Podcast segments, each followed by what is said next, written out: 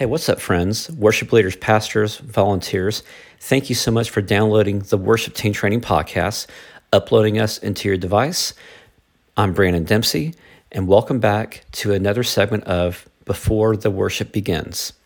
This segment is posted just for you, worship leader, volunteer, and worshiper in the church, to gear your heart and uplift your soul to intune your mind with God before the worship begins.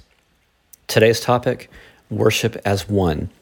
Now, this is rooted from the book of Ephesians, chapter 4, with a few other references in the word. So let's dive right into it. Worshipping together in unity can be difficult. Now, think about your church, think about the relationships as we dive further into this word of encouragement. God gave each of us unique ideas, gifts, thoughts, and opinions.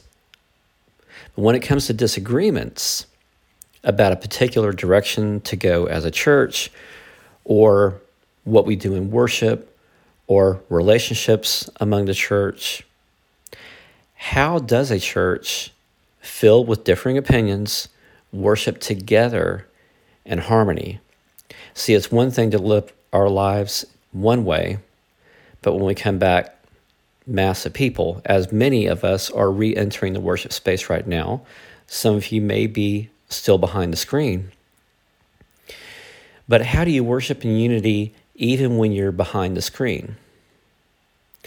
Well, the church body isn't made up of brick and mortar or internet and phones.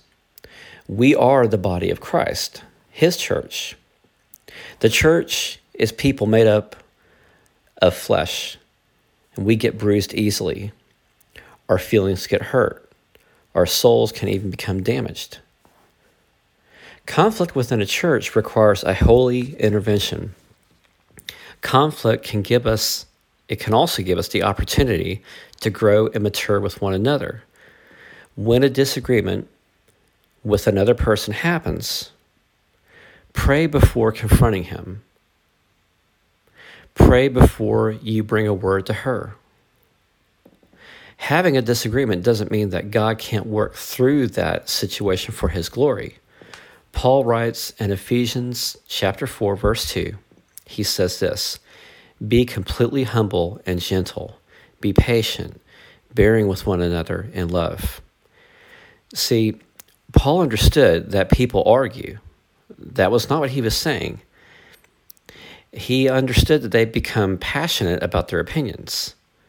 He had witnessed church members arguing over which traditions to adhere to or who was following the right set of rules. So, I think what Paul was really urging the early churches to do is what we find in Ephesians 4, verse 3. He says, Make every effort to keep the unity of the Spirit.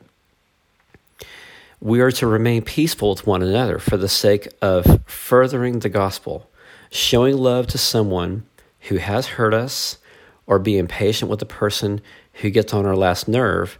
It can be challenging.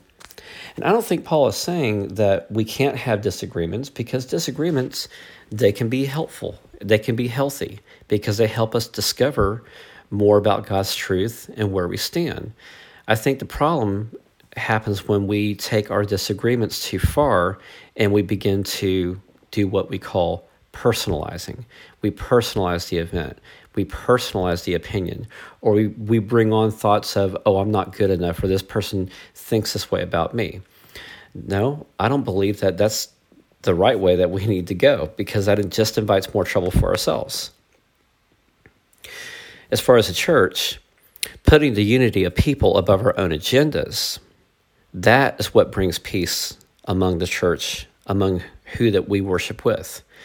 God will work through each situation, but it's only in His timing. Trust that He is working. Pray that He moves through people, but most of all, pray that He moves through you.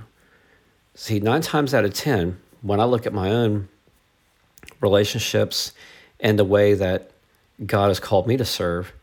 And if I have a disagreement with somebody else, not only is it an opportunity to mature that part of the relationship, as mentioned before, but it's also to mature me because there are things about there are things about my life that I can learn from. So it's not even about the other person.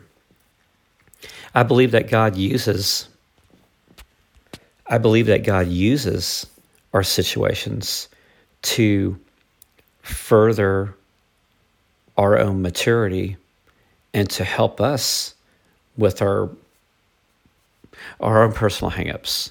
Um, I believe that each time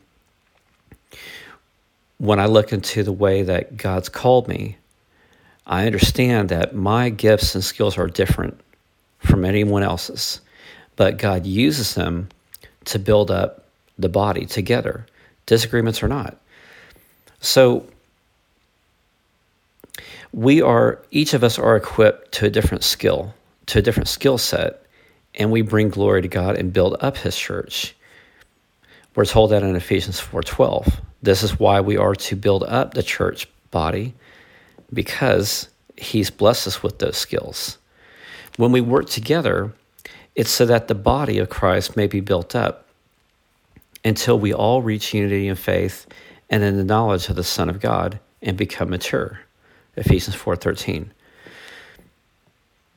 So if it's skill, if it's an opinion, no matter what we differ, how we differ in the church, God is working through each of us in a unique way and at a different speed of time.